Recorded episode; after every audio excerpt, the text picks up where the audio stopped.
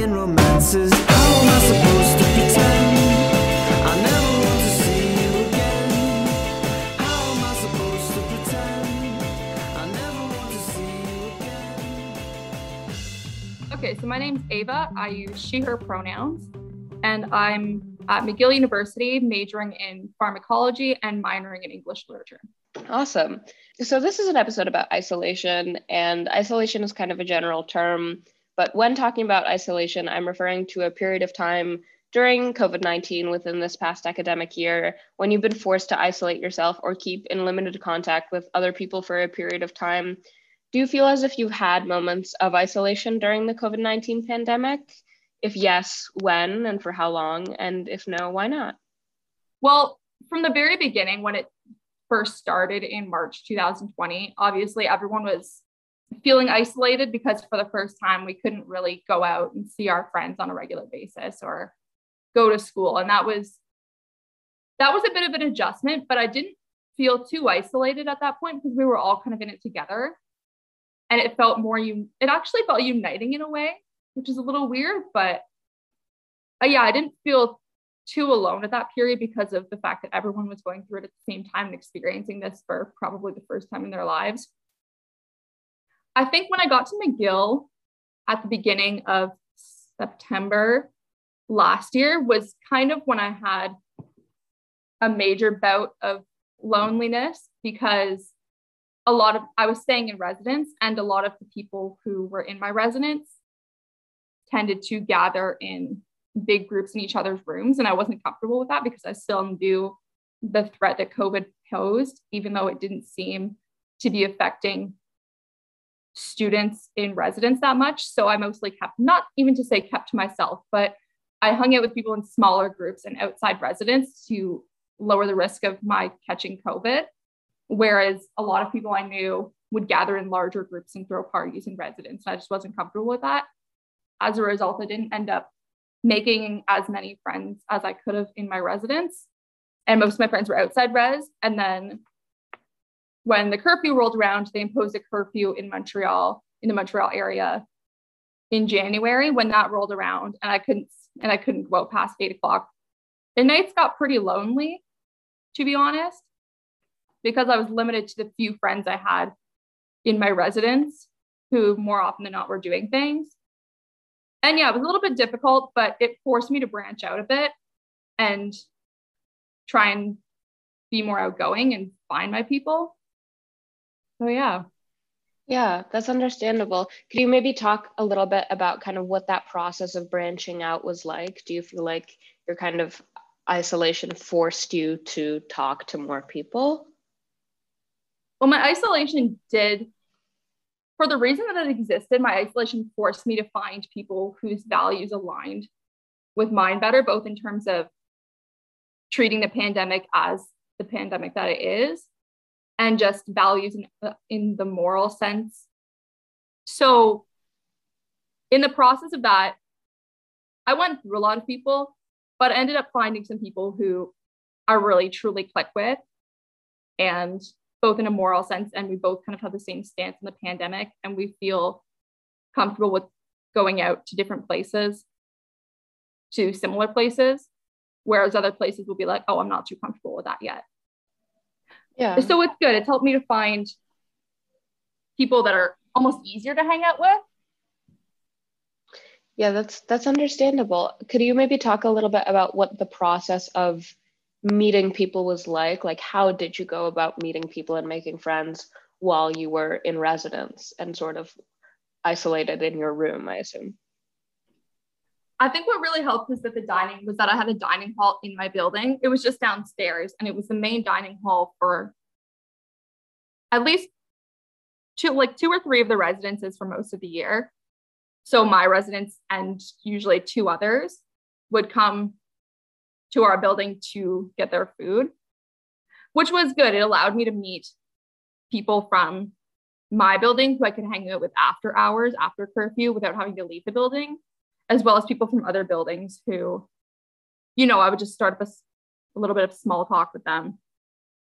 And they would be like, hey, you seem cool. Let's hang out sometime. And then we'd follow each other on Instagram and the rest was history type of thing. I think classes also helped too. I tried to keep my camera on in class because it helped me to stay engaged. And then people would find me on social media and be like, hey, you're the girl who always has her camera on. Wanna, you seem cool. I know you're in residence. Wanna hang out sometime.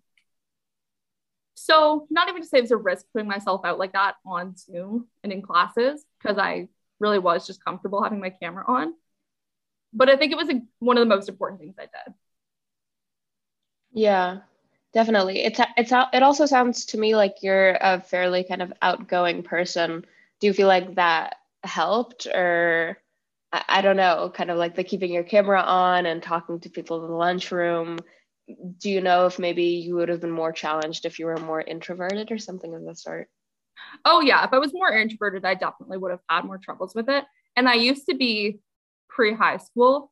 In elementary school, I was pretty introverted, but high school kind of brought me out of my shell a bit, which I'm glad it did because if I was not as social and not as outgoing when this pandemic happened, then who knows where I would be at this point and who knows what my mental health would have gone through in the last year. for for sure. Um, you talked a little bit about going through people and trying to find people whose values kind of aligned with yours. How how did you go about doing that? Or do you know if maybe the kind of pandemic streamlined the process of friendship or something of the sort? I don't know. What what do you think? I think for me, yeah, the pandemic did definitely help with streamlining my process of finding good because it often started on social media, right? Like Inst- Instagram most of the time, sometimes Snapchat if it got to that point. And I could see what people's lives were like before COVID and how they reacted when certain events happened, like when different things with the Black Lives Matter movement or with a lot of the xenophobic and a lot of those events were happening, I could see how people reacted and whether they were just performative about them or if they truly cared about them. Yeah, definitely. That's that's really interesting. So you also spoke a little bit earlier about how especially during January and the months where there was that 8 p.m. curfew in Montreal, um, the nights were quite lonely because you only had access to folks in your residence. Um, it, were there other ways or or maybe i don't know did, did that loneliness affect your mental health um, or maybe your productivity in school? And if so how? It definitely affected my mental health in the fomo aspect you know fomo fear of missing out. And oftentimes i would see what people in my residence were doing on social media. And it's all things that i wish i could be a part of but in a pandemic i know it's just not realistic or safe or something that I want to be doing. So I saw these things and it kind of threw a wrench into me, but, but I knew that I was doing the right thing and staying out of it. but I think it did things for my productivity because if I couldn't go out at night, I may as well, or hang out with friends at night, I may as well be productive, right? So I would try and go out during the day more and work at night, which was good because I'm not usually, I'm very much on a circadian rhythm usually where I'll be up during the day, but then when it's dark, I go to bed. Like I'm not one of those people who stayed up during five, until 5 a.m. a lot. And so it helped me to kind of plan out my day better. I would say, okay, I'm going to go out with this person from this residence during the day and then have dinner. And then I'm going to work on this lab report during the night. So it was actually pretty good in terms of my productivity. Like I think I have become more flexible in that way. Yeah, definitely. That's that's really interesting. So you're kind of talking about how structuring your day provided you with a sense of kind of um like m- meaning throughout the day. Yeah, it provided me with a sense of normalcy, I think. I see. Yeah. Were there, do you feel like there were other support systems provided by McGill or by the city of Montreal for maybe students who are sort of struggling? Yeah, I know. Um, I think it's called Campus Life and Engagement, Clay. They try to plan events during the year for people from who are doing school remotely for the year and people who were in Montreal to help us all connect. And they were all online events, but they were little icebreaker events. And I did meet some people during those events that I clicked with and have hung out with a few times, oh, which was nice. McGill has definitely tried their best. And in some cases, it hasn't always been successful, but I think they did do pretty good given the circumstances. Yeah, that's definitely that's a refreshing opinion to hear. I feel like a lot of the folks I talk to are like, I didn't know what resources were available to me. But um, yeah, I, I think there's two like two sides to that coin. Um, but you also talked about uh, you you spoke just a little bit about meeting people through these kind of online events. Um, do you feel that you're able to forge real relationships with people virtually? Um, or did you feel that maybe meeting those people and then meeting them in person didn't necessarily go anywhere? See, normally, I think before the pandemic started, I would have said no, and it's hard to forge true friendships over online platforms. But the pandemic has changed me. Like, in the very beginning, well, the first few months of COVID, when this was after I'd been accepted to McGill and I joined the entering class group chat on Facebook. And a guy posted something on Facebook and he was like, Hey, there's not a group chat for first years going into science. So if whoever wants to be in that group chat, please like drop your username and I'll add you to group chat. Big Facebook Messenger group chat for a while. And then eventually got whittled down to a few people who wanted to join an iMessage group chat. And then we ended up joining a Discord. So now there's about 20 of us, like not 18 of us, who are in a Discord chat or not a chat, what are they called? A Discord server. And we've talked about so much and we've I think they've really helped me through the pandemic as well because they're all facing the same thing. And a few of them were in Montreal through the year as well. So I was able to hang out with them.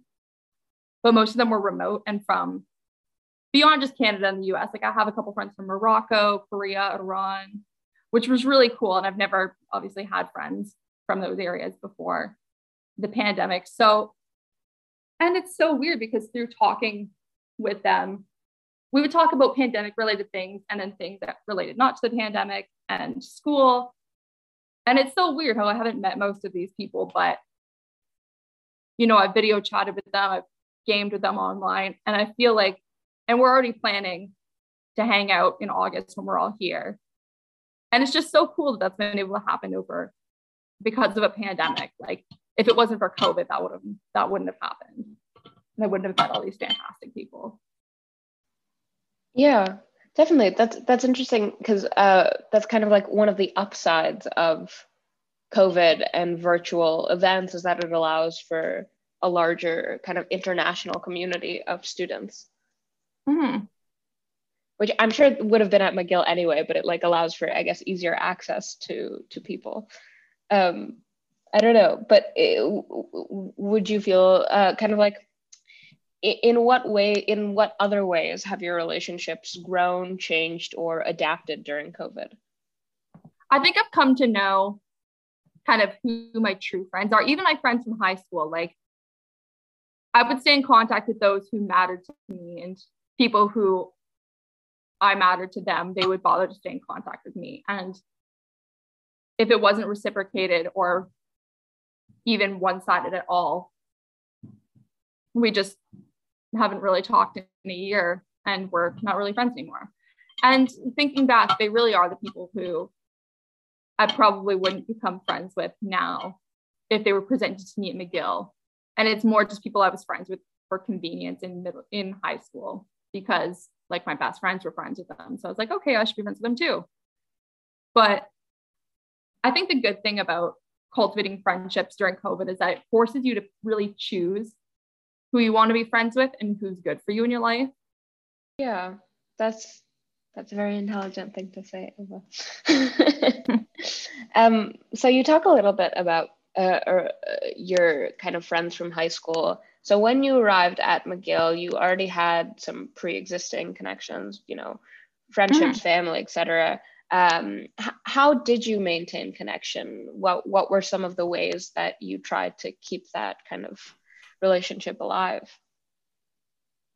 Well, obviously, from the beginning of COVID, it became more normalized to use platforms like Zoom and FaceTime, and even just, yeah, platforms like that to stay in contact, whether it's just talking once a week or, you know, joining a group voice call or something to play games. And I think that's been that's been one of the good things about COVID is that it's normalized and improved that technology more so I've stayed in contact with friends and family through that and, you know, sending memes on Instagram and type of thing.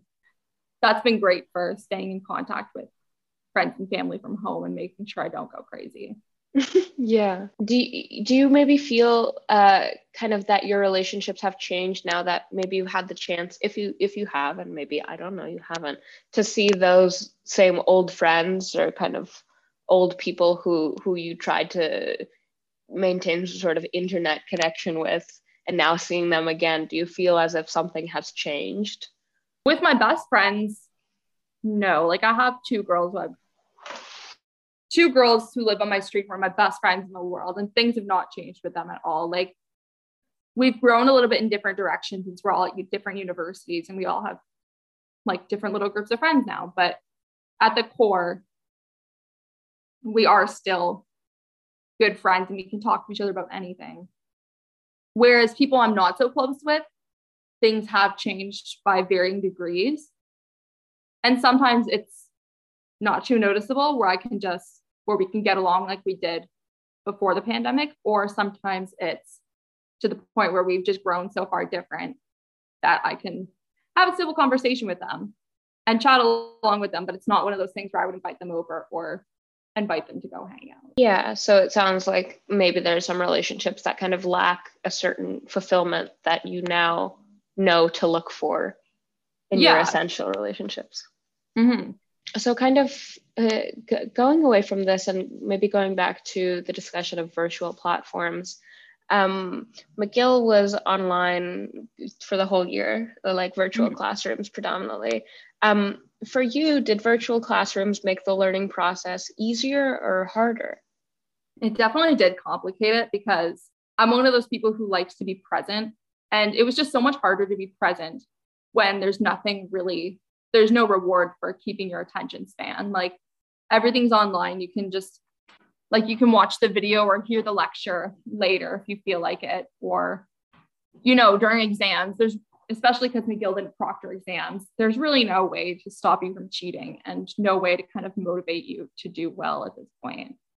Whereas in person classes, there was that where even for take example, I had I took physics both terms because I had to, unfortunately.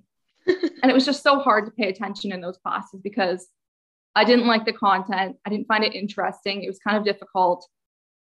And it was just so hard to pay attention and keep myself from not scrolling through TikTok. Whereas if the classes were in person, I would feel the professor notice me drifting off if I was drifting off. And that would kind of motivate me to pay attention and to take good notes. But yeah, it definitely has been a lot harder because of the online platform and I'm a lo- online platform. And, and I'm looking forward to going back in person as much as we can this year. Yeah. no, definitely. Um, so just to take the example of your physics class where it seems like you struggled a little bit, which t- totally understandable. Like physics, physics was really hard. Um, and I'm an English major, so you know. uh, but so if you wanted to maybe connect with classmates or uh, kind of talk to your professor, TA, uh, how did you go about doing that? Were there did you feel as if there were ways to do that naturally, or um, was that kind of out of the question? Thankfully, most of my profs accounted for that this year. They would have periods. Most of them, almost all of them, had office hours, and in addition to that, they would have periods after class where they would say, "Okay, I have an hour until whatever I have to leave, so you can stay after class and ask me questions if you want." Thankfully, my physics professors were good with that. So if there was something I didn't particularly understand, I could just stay after, raise my hand, and they would call on me, and I would go through what I found difficult in that lesson. Yeah, so it sounds like there was some sort of adaptability on the part of professors. Um, what about connecting with classmates? Uh, was that something that really happened, or um, did it kind of sounds like it kind of happened naturally by virtue of you being, you know, very engaged in the class? Yeah, so I think my engagement in most of my classes helped me to connect with students. Like if someone said something funny in class, for instance, I would private message them on Zoom and be like, haha, that was funny, or like how you said that. Not in a not in just not in a discussion board type of way, but just more of like a casual, hey, that was nice. I liked what you said there. Like that was cool. And I think from there that kind of formed the bare bones of connections. And even like I'm a frosh leader for the upcoming frosh in August for Science Frosh. And there's quite a few people that I know who I've obviously haven't met in person, but I've seen them in class. I've maybe even talked to them briefly. So their names are familiar. And when we go to do training, I'll be like, hey, you're a familiar face. Yeah, uh, that's you. I I get what you mean. it's funny how inarticulate I am for somebody who literally does writing and speaking for a living.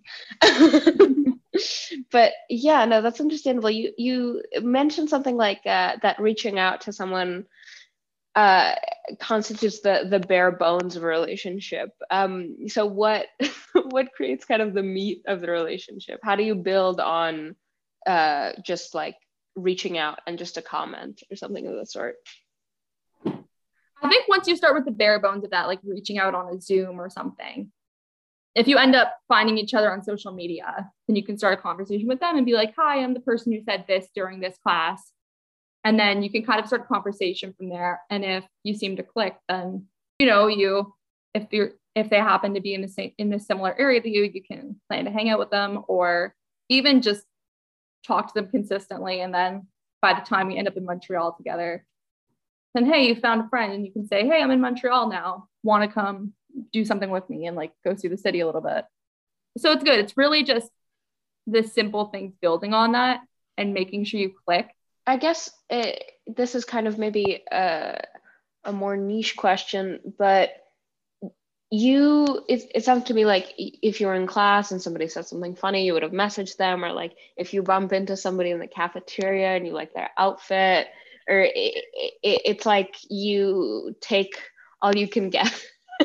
You take all you can get and like all the chances you can get to meet new people and like kind of forge friendship in the with the crumbs of interactions. That's, um, that's really what it is. And i think even well, like I said, I may be Canadian, unlike a lot of people coming to McGill, but I am still moving to a new, whole new city, a whole new province, you know, starting a whole new phase of my life. And I'm essentially no, no one in that phase of my life.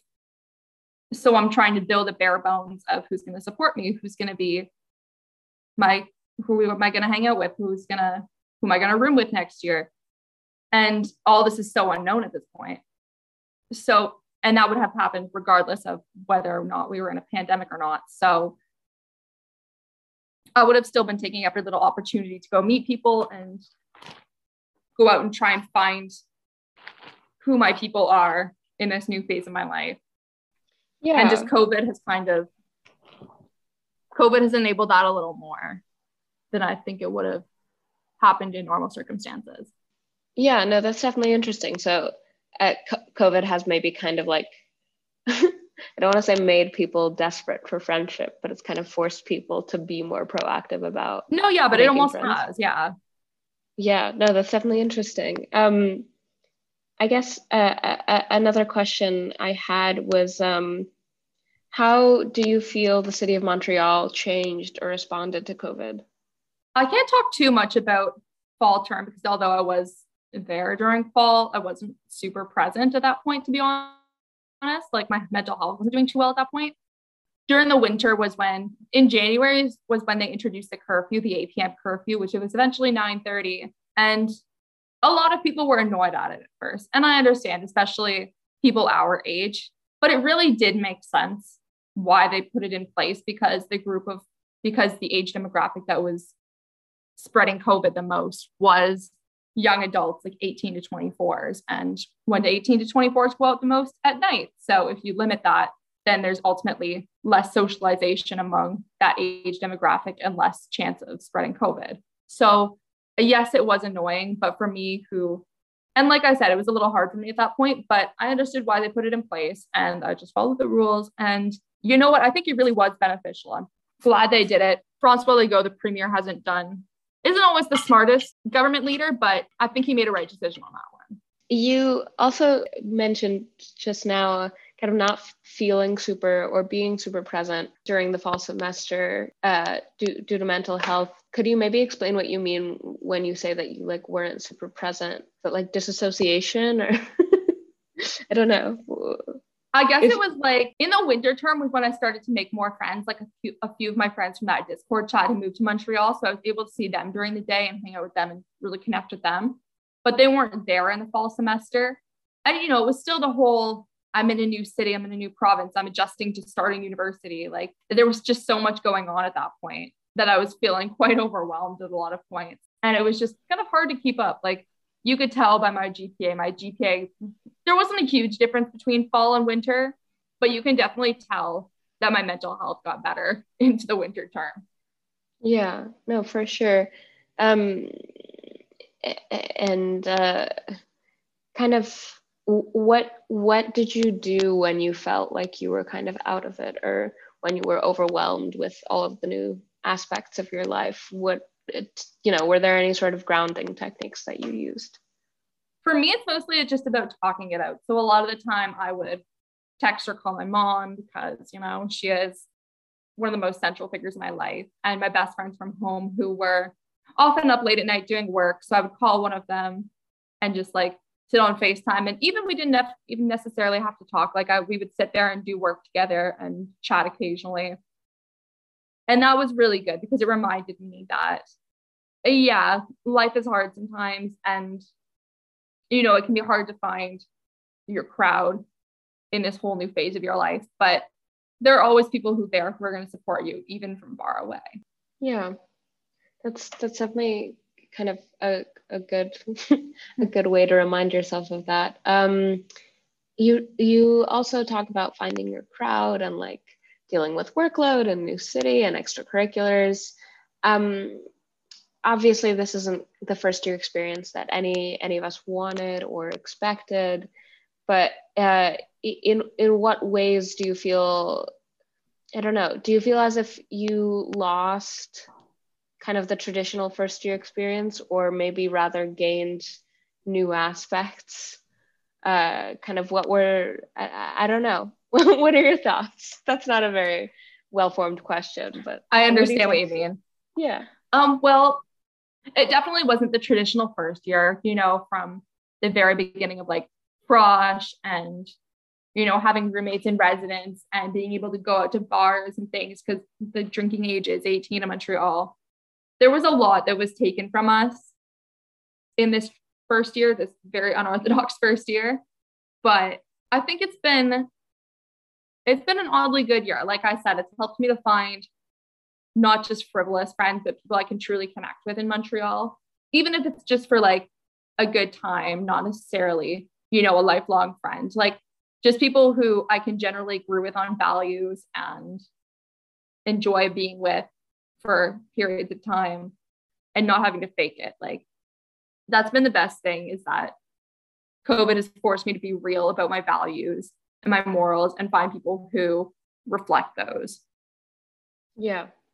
No, definitely. Uh, a lot of the a lot of the people who I've spoken with have said sort of similar things, and that COVID has allowed them to evaluate the the people they are individually, but also the people they surround themselves with. So mm-hmm. I feel like that's definitely a pretty pretty universal idea.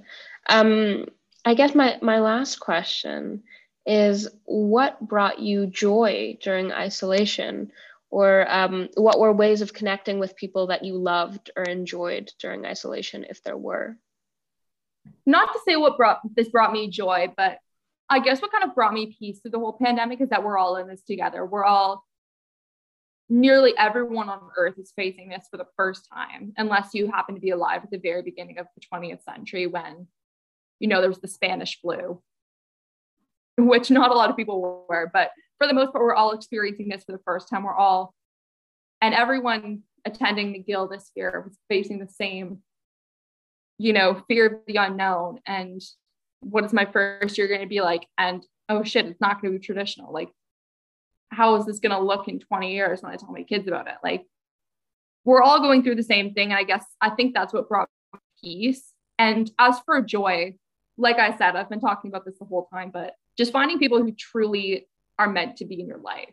Because thankfully, being in Montreal, and especially over the last, like the last few months I was there, I was able to really get out and try my best and really make new friends. And even through all of that, I found some I've found some people that I would hang out with on occasion, but wouldn't really consider close. I've found people who are close friends, and I've found people that I could even consider lifelong friends, potentially. And that's kind of the beauty of it is that just there's so much unknown, but we're all going through it together. Yeah, it's definitely like a, a silver lining. Um, and but building off of maybe what brought you joy during isolation or what you learned, um, w- what did you learn or maybe gain from time spent uh, on your own, like just you and with yourself? I think what I've learned the most is my time is valuable, both in terms of hanging out with people and just being productive on my own.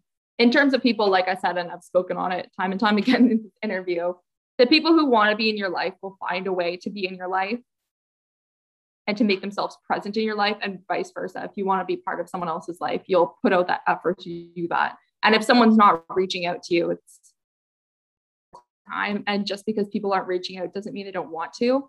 But for the most part, they'll find ways to show that they're thinking about you. And if they don't, then chances are you just aren't that important in their life. And it's a bit of a hard pill to swallow sometimes, but in terms of just being productive, I've realized there's so much time in a day. There's so much time in a day and there's so much you can do. And a lot of the times it's just not worth it to folk to let one little thing ruin your day. Like I've learned a lot through this pandemic to focus on the good things and the little things in life that are keeping me afloat. We stay up late, listening to John and you. We go to bed and you clean up this empty room, empty room. But if you wanna get me back, or if you wanna get me back, we stay up late. They say, loving through the rain. They say, love me through the pain. They say, anything they want us to, want us to. And I know that it's hard for you, darling, so focus up. Oh, darling, focus up. And I know that it's scary, but yeah, that's just growing up. Oh, that's just growing up. And you're so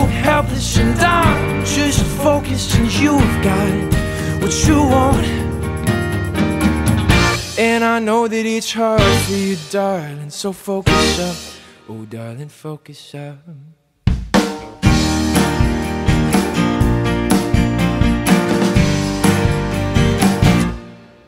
We stay up late like an old song in a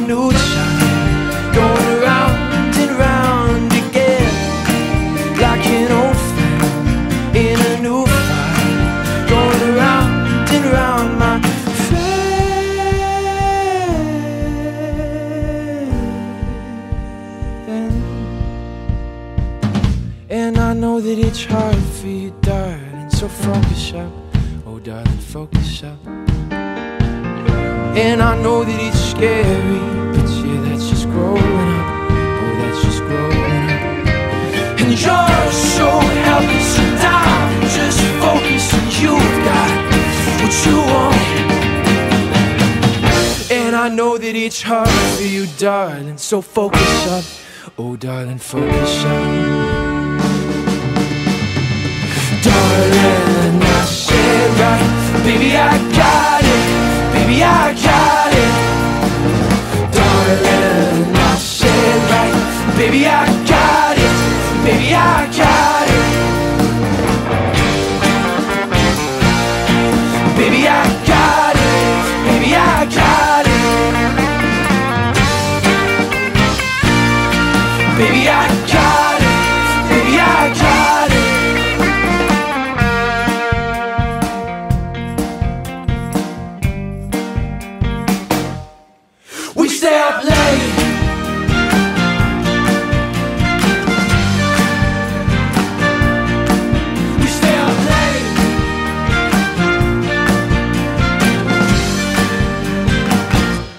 That was a quick musical break with the song Changes by the Toronto based student band The Neighborhood Watch. Once again, that was Changes by The Neighborhood Watch.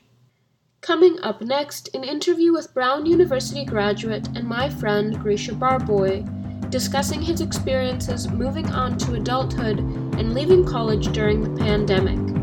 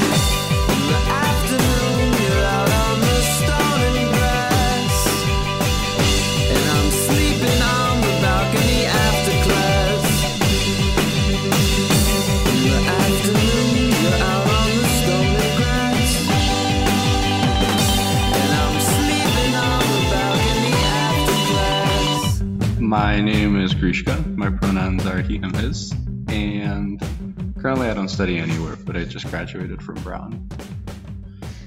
Um, so, first of all, amazing. Congrats on graduating. Second of all, Thank you, thank you.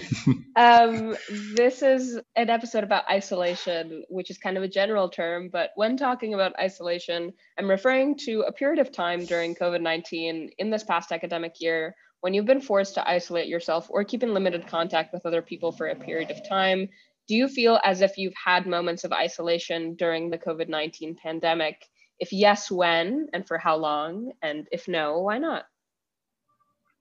Um, really, definitely. I think, well, I, I felt it right at the beginning when we had to leave, um, and we ended up at home. and that was definitely an adaptation, and also for for the rest of the because I was lucky enough to l- live with friends. Um, but at the very end, it started like the, the idea that I'm living with the same group of people started catching up to me for sure. Could you maybe expand a little bit or talk about why it became difficult to kind of live with the same group of people? Um, yeah, I think I think a part of it was, you know, correlated with graduation and the fact that like everything was ending and you're sort of oh in a position where you realize that there's there's a large volume of people that you just haven't interacted with that you technically still go to school with, but you know are are now not going to school with.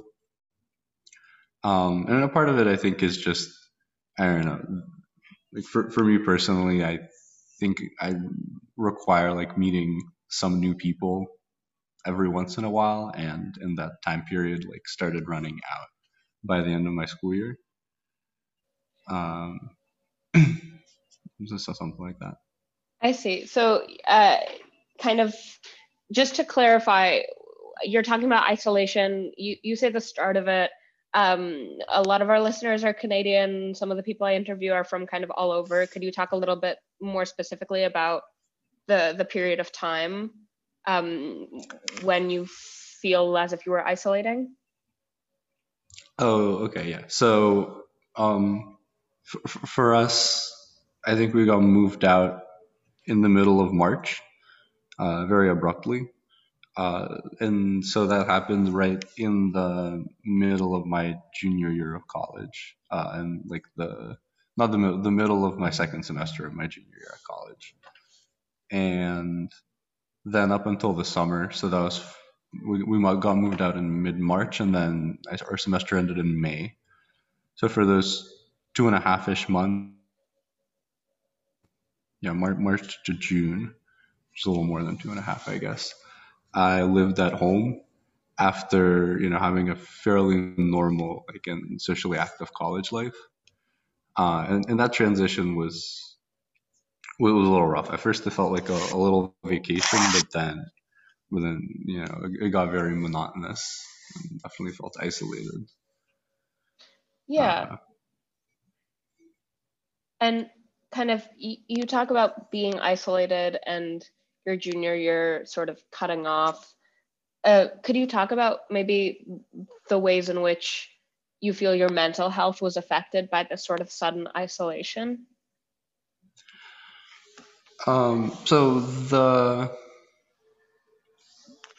yeah, sure. So I, I personally have been coming aware of certain productivity issues I have that tend to correlate with my mental health.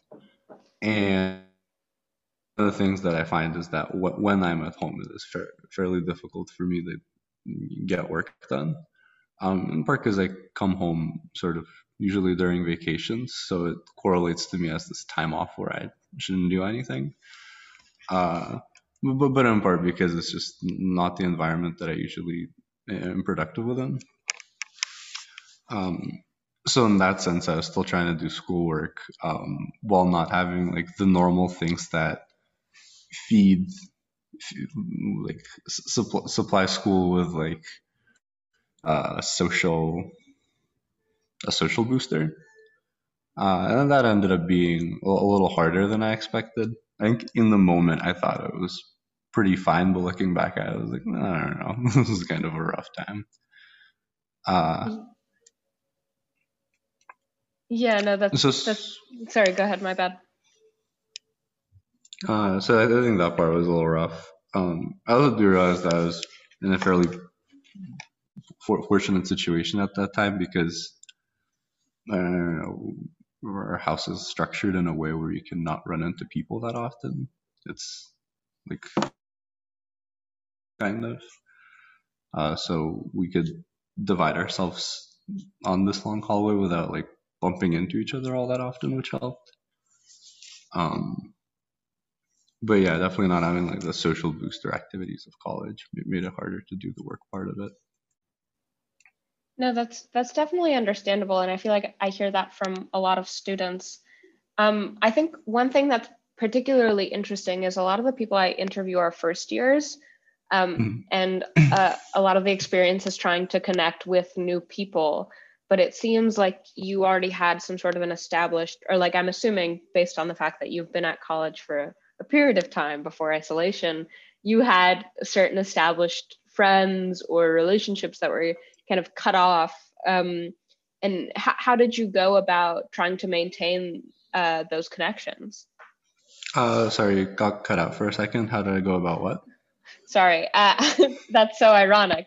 How did you go about maintaining those connections? the irony is real.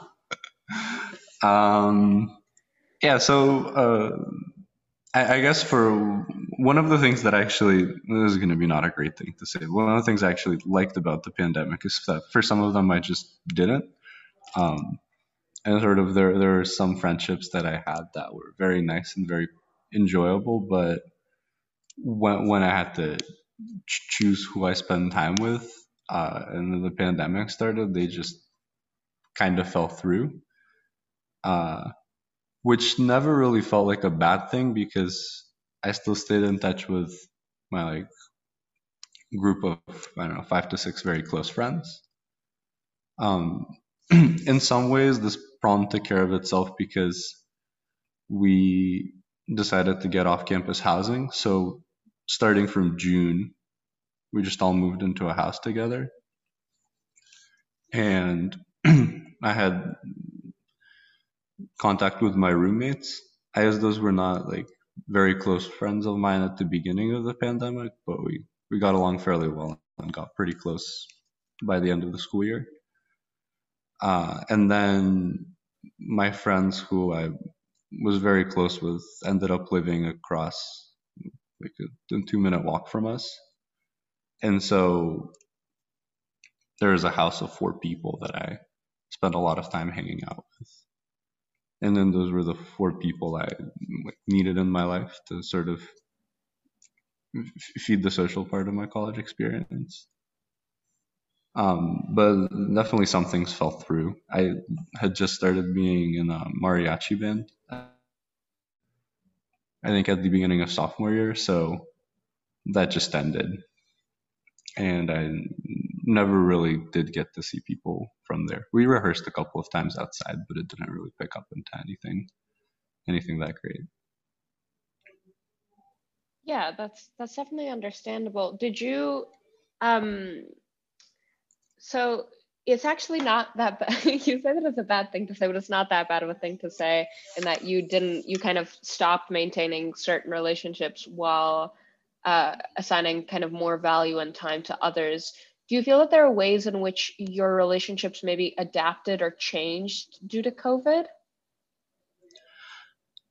I mean, so w- one of the biggest ways that I, I saw my relationship change is that I was I was forced to live with my roommates who at the time I didn't know too well, and we sort of completely restructured our community because you know, we were all we really had.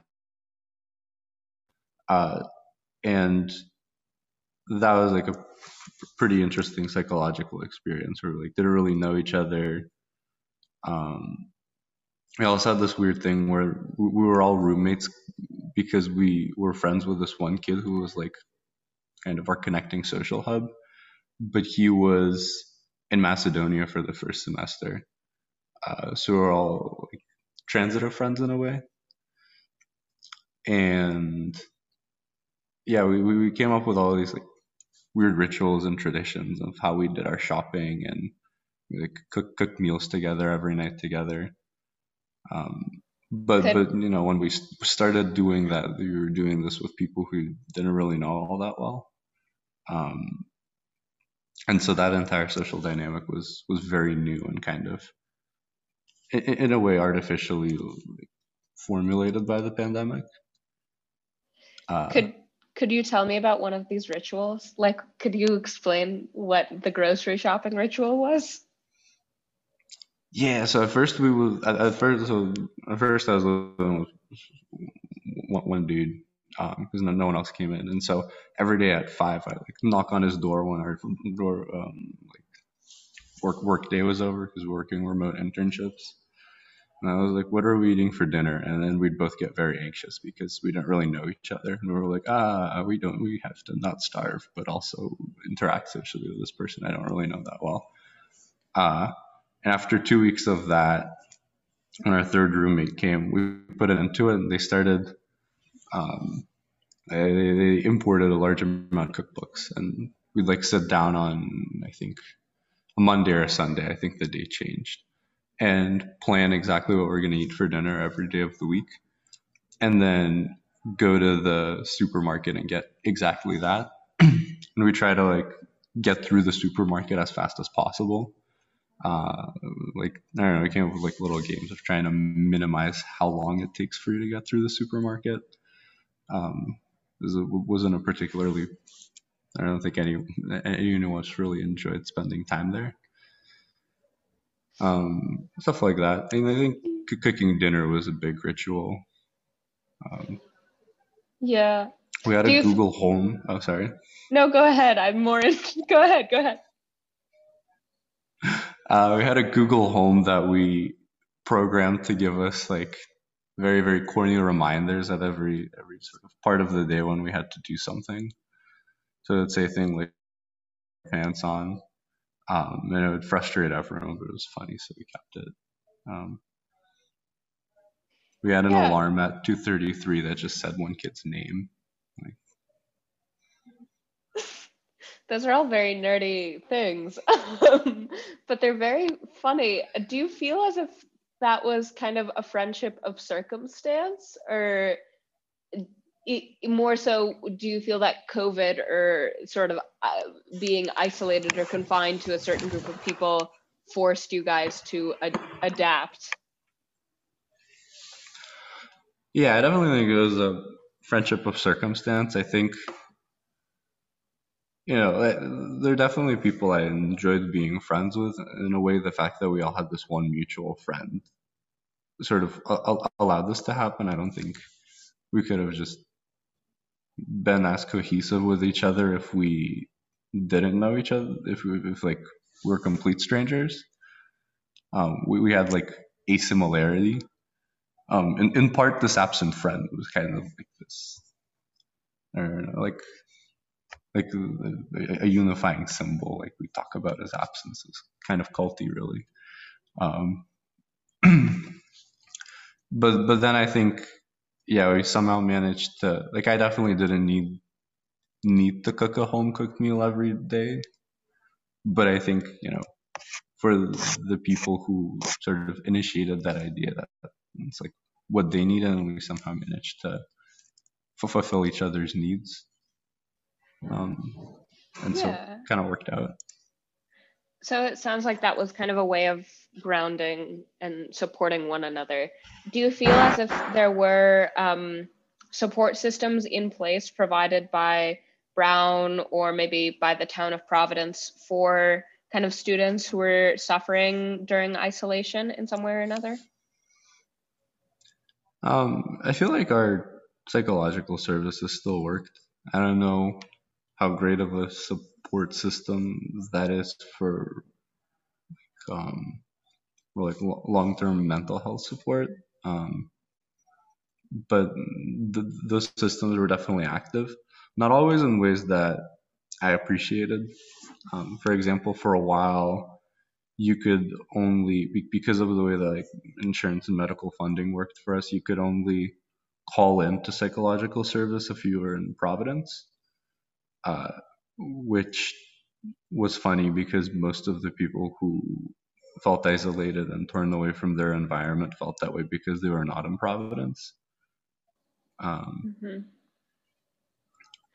I feel like I, I personally was not too aware of the support systems offered by the university, but it, it also might very well be because I, I had support systems elsewhere, so I didn't really feel the need to go and seek them out from my Yeah. university. But- Uh, yeah, I don't know. We had we had cute bears on the informatics. That was kind of nice. They had a very like consistent COVID advertising theme. Looked like it was all done by one artist. This is kind of comforting. We got socks. That's nice. That's also a little sad. Uh, And, and wh- wh- wh- what particularly makes it sad? I don't know, just the just the notion of uh, like, well, we didn't have a very strong support system, but there was one artist who drew all the bears on the COVID information. I'm sure that was a support system for the artist, you know. yeah. um, so you talked a little bit about doing virtual internships. When uh, kind of uh, how did Brown uh, adapt to COVID? Did you folks have online classes, or what? What did it look like? We had online classes. I think definitely starting with the second semester. I don't know if this was the case for the first, but after a while, small classes were allowed to meet in purpose under like a socially distanced mask condition. But yeah, I ended up only having one one sort of hybrid model in person class. That was at the start of my second semester. But everything that could be online was online. In some classes that didn't have to be online stayed online for accessibility reasons. Like I was taking um, a musicology class, and the professor opted to keep the class online even though it was small enough to meet in person because it would allow students from other countries to, to join via Zoom. Um, I really think the faculty was pretty good about being supportive of COVID. Um, it was sort of done on an individual basis. Yeah. So um, it kind of sounds like there were both pros and cons to virtual classrooms. Um, but did virtual classrooms make the learning process easier or harder for you, especially as somebody who had already done kind of in person classes for a while? I I enjoyed distance learning. Um, I, I kind of I struggle to get up in the morning, so the kind of the notion that you could roll out of bed and um, one second, sorry. Um, yeah, like the ability to roll out of bed and straight into class was nice, and then the ability to not even go to class at the AM that it was, but as like a lecture recording was kind of nice. Even though I feel like the professors also felt a certain isolation from their classes, so that was not a great thing to do. But you know, yeah. Uh, do you feel as if you had the chance to maybe connect with classmates? And if not, were there ways of connecting or talking to classmates that you kind of discovered throughout the process of virtual learning? Um, for the for that one small class I took, there's definitely ways to connect with classmates because we it was a discussion oriented class that had know, eight people in it. So by by the end of the class, I sort of knew where they were at. Kind of we have a vague idea of what was going on in their lives. Um, but this was not something I felt like I needed that much. Um, could you with maybe other classes? Oh. No, sorry. Could you could you maybe expand on what you mean when you say that you you didn't feel like you needed it? Oh yeah, this is like having my my roommates and then this other house of friends that I could come visit definitely just fulfilled my social needs for the vast majority of the year. Um, and and so sort of I, I was definitely not in a place where I wanted to connect with my classmates or like know what's going on, on in their lives like super well. Um, it was like a nice filtration of like new people to talk to from time to time, especially in like sort of the discussion aspects of the class. These conversations were like fun and engaging. Um, probably help, helped with the isolation. Uh, but it didn't like f- fulfill any social need. I think maybe it did. I guess. Yeah. Um, I I mean, kind of pivoting f- further on into the academic timeline.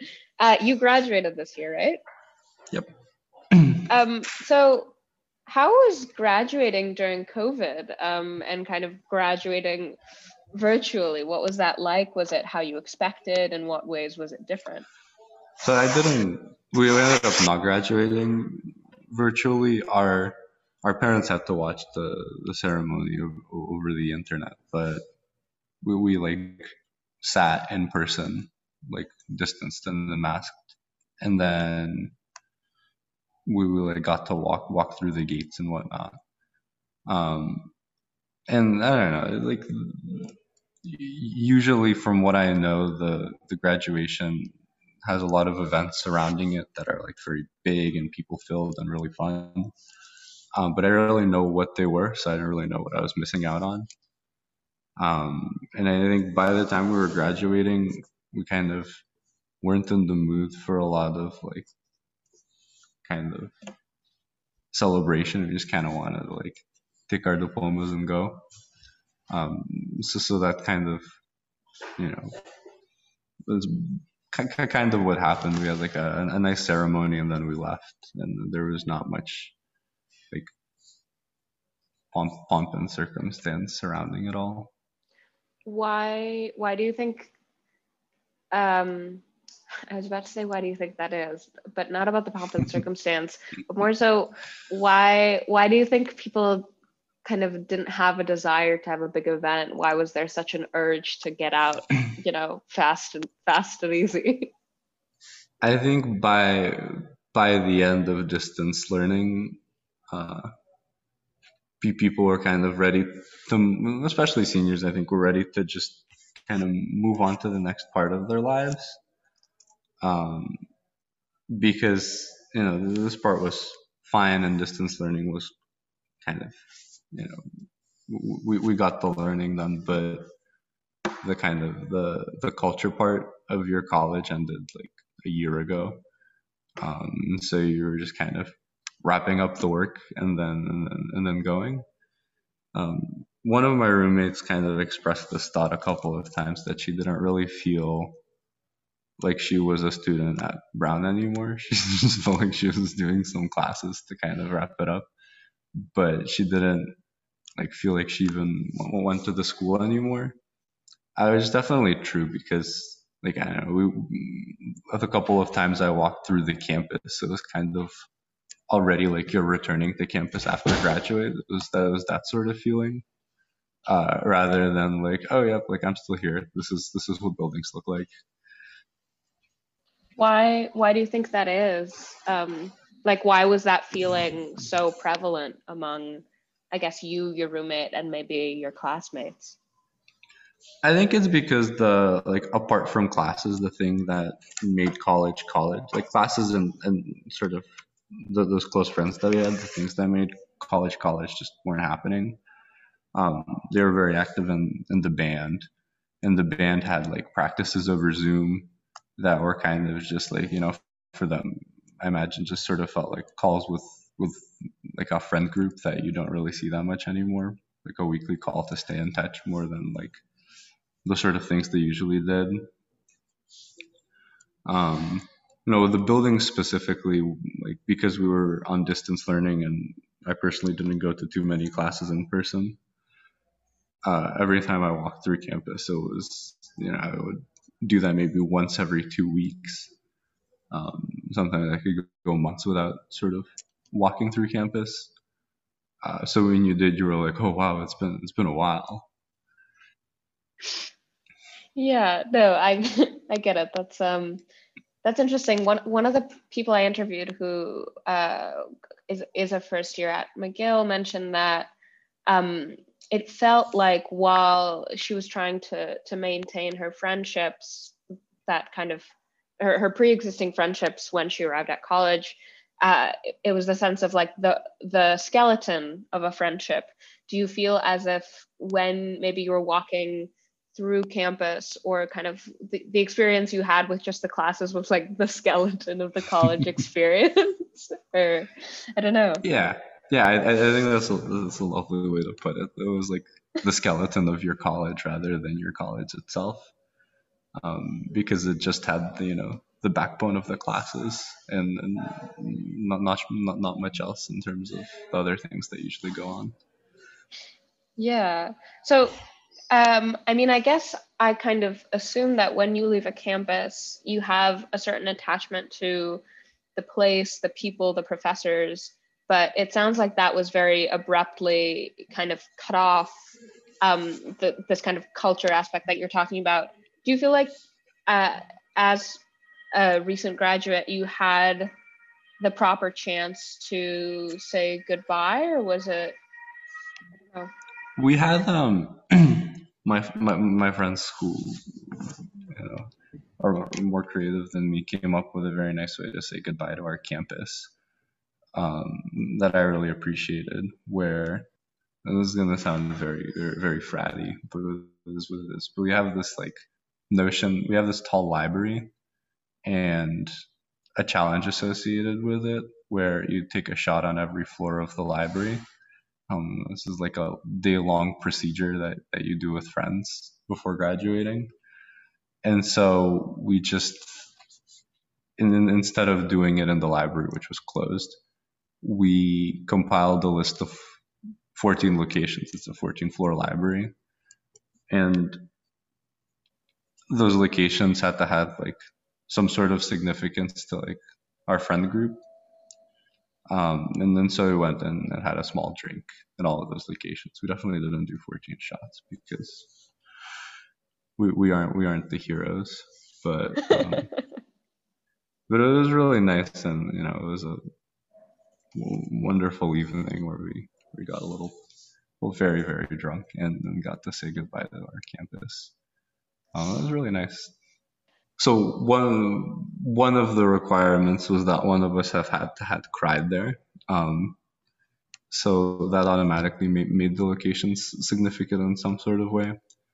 Uh, there was a soccer field that we freshman year would just go to hang out on. Like we'd sit in the soccer field that you know the teams would practice in the morning and I don't know, look at the stars. I don't know there's stars in Providence if I'm if I'm honest, but we kind of like I don't know sit around and look at the sky and just hang out. And so that was definitely a spot that we had to visit because that's where we spent a lot of our our time as freshmen.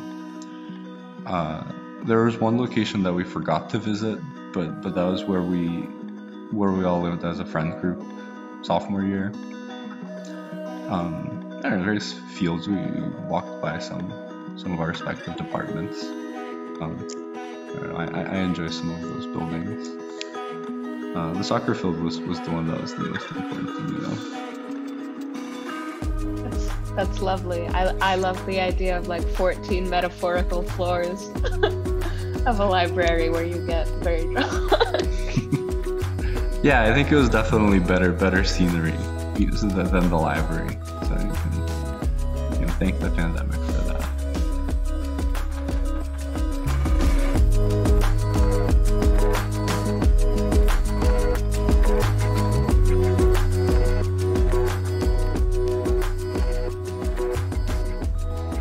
And that's it for our final episode of the COVID Campus Chronicles, broadcast on It Could All Be So Simple and Radio Moon.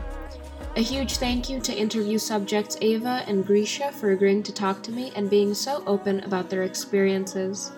Today's episode featured audio samples from Vampire Weekend, Swing Lin, and Para Forkuva.